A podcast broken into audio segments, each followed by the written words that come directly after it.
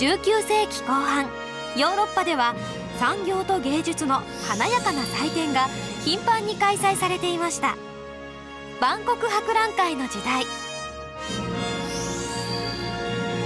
世界中の美しい工芸品が並ぶ中驚きをもって迎えられたのがジャポネスク。日本の美術工芸品です。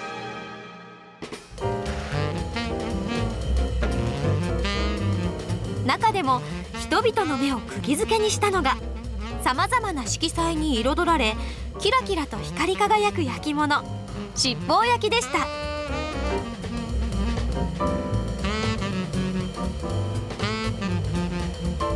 現地には生産地の愛知県から職人を派遣し制作の様子を見せその精巧な技術が欧米の人々を驚かせたといいます。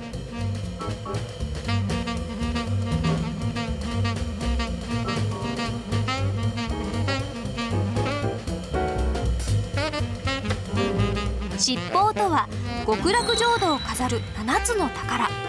金銀瑠璃車庫目能真珠舞絵この7つの輝きを併せ持つほどの美しさがある。というのが七宝焼きの名前の由来です。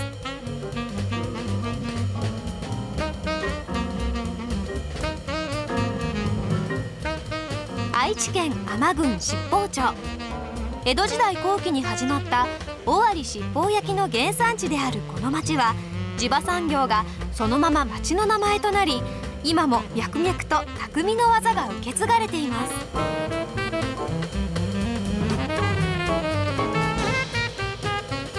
七宝町七宝焼アートビレッジでは七宝焼に使う道具や古い時代から現代までの作品を展示し普及に努めています。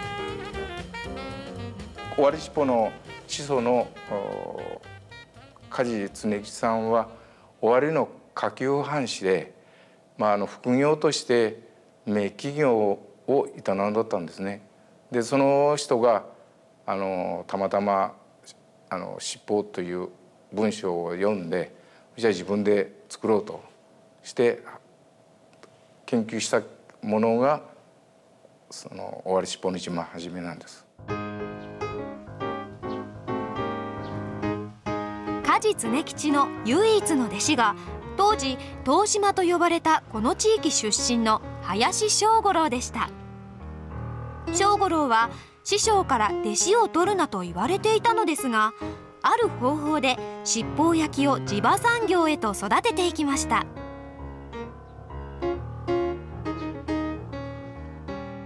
それから弟子入りしなのになぜ覚えたかというとこの辺の農家の次男の人はあのさ、えーまあ、農業の時にはやるんだけどそれ以外はかなり遊んどるわけさ。で暇があるとそこの家へ行って見て覚えた。だから技術は全部見て覚えたことなんです。それで伝わったわけです覚えたい人には何でも見せてあげようという林正五郎のおかげで七宝焼きはたちまち東島全体の産業となりやがて名工も出現。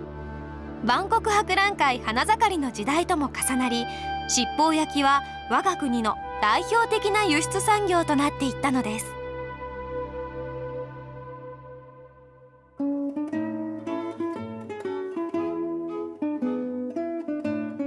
七宝焼きの特徴はその輝き。これはどのように生み出されるのかその伝統の技を覗いてみましょう。まずは素地作り。一般的には銅板を金槌や木槌で叩き原型を作ります。現在は主に機械作業で行われています。素地が完成したら全体に釉薬を振りかけ焼き付けます。これを下引きと言います。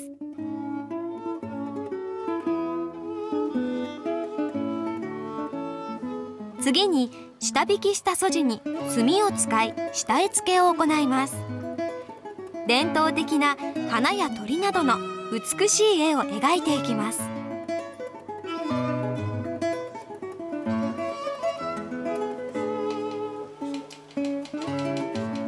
描いた絵の上に今度は銀の線を貼り付けていきます。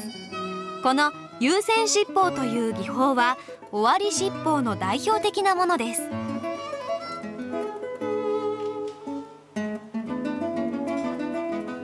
1ミリ余りの銀線は描かれた絵の色と色の境となります。そのため異なる色の釉薬をさせるように細かく切り刻み曲げを入れながら貼り付けていきます。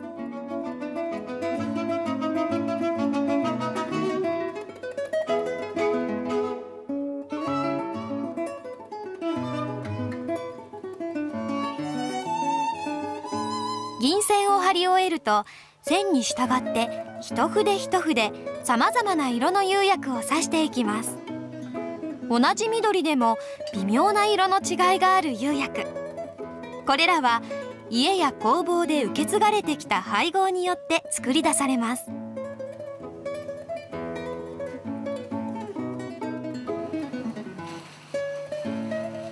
ここで下引きや色付けに使う釉薬作りを見ておきましょう。七宝焼きで使う釉薬の主成分は珪石酸化塩硝石です。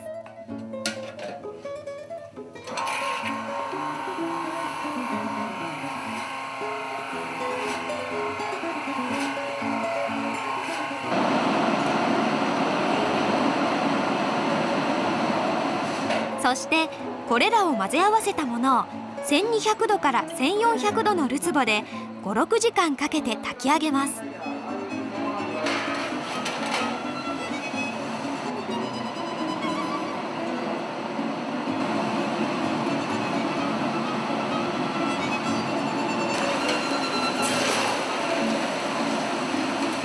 熱して溶解したものを水の中へ投げ込むと無色透明のガラスの塊が出来上がります。これがフリットと呼ばれる七宝焼きの釉薬です。これを細かく粉末状にしふのりを混ぜ水で溶いたものが作業で使う釉薬となります。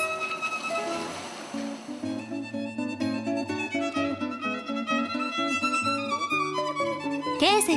酸化塩硝石の白い釉薬の成分に金属成分の着色剤を加えることで金属が熱で化学反応を起こし七色の釉薬となります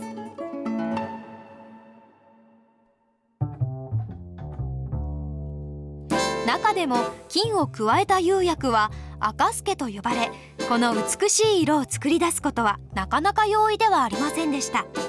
それだけに深い紅の色は鳩の血の色ピジョンブラッドと呼ばれこの色の七宝焼きは第二次大戦後アメリカで大いにもてはやされたといいます。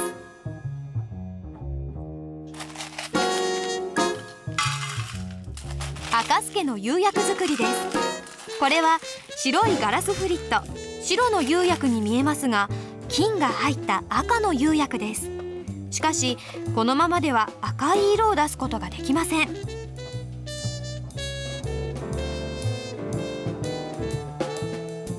そこでこのフリットを強い火が当たらないように宝禄で覆いさらに600度弱という低温で1時間ほど蒸し焼きにします。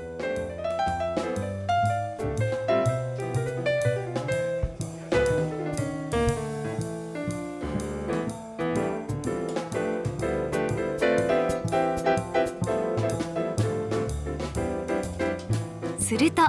先ほどまで白かったフリットが見事に赤くなるのです。着色料として入れる金の量焼き時間温度によって出来上がる赤の色が異なるだけに特別慎重さが要求される作業です。濁った感じを出したりとかスカッとした感じを出したりとかそういうのも微妙なその混ぜ方によって違ってきますので。でそれも同じように調合してるようでもそのロットロットって言いますかあの一月前に調合した分量同じ分量で調合しても今日と一月前とでは微妙に違う不思議なところなんですけどね。まあ魅力言いますか難しいところでもあり面白いところなんですね。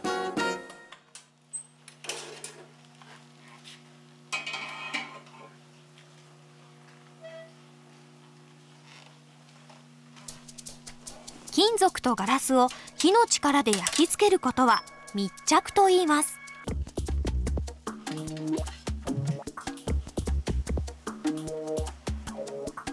釉薬を塗り熱した金属の表面は凹凸となりその凹凸にガラス質の釉薬が溶け出すことで非常に強く密着するのです。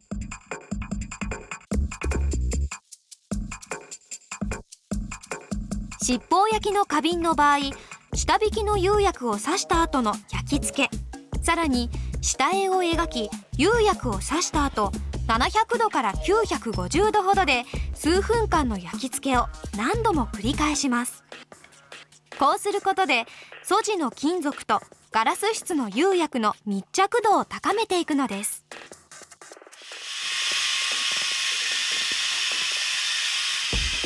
焼き上がった製品はダイヤモンドペーパーを使い磨き上げます。銀線を削り光らせ釉薬と同じ滑らかさにするため粗さの異なるダイヤモンドペーパーで何度も丁寧に仕上げていきます。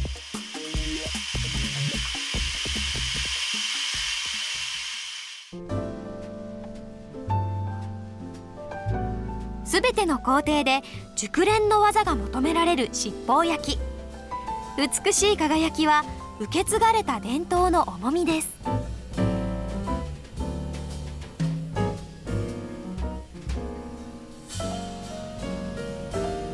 七宝焼きにはもう一つ異なる顔があります。それは手軽に楽しめる自由奔放な焼き物であること。この教室では一般の人々が七宝焼きの制作に取り組みみんな思い思いの作品を作っています。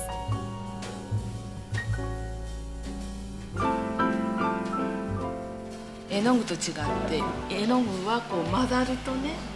赤と黄色をやると色が変わるんですけど七宝焼きはこの色ならこの色だけしかできないものですから奥が深いと思いまして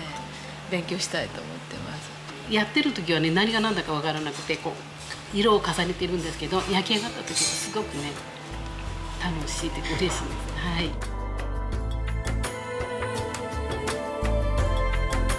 七色に光り輝く宝石の美しさを持つ七宝焼き。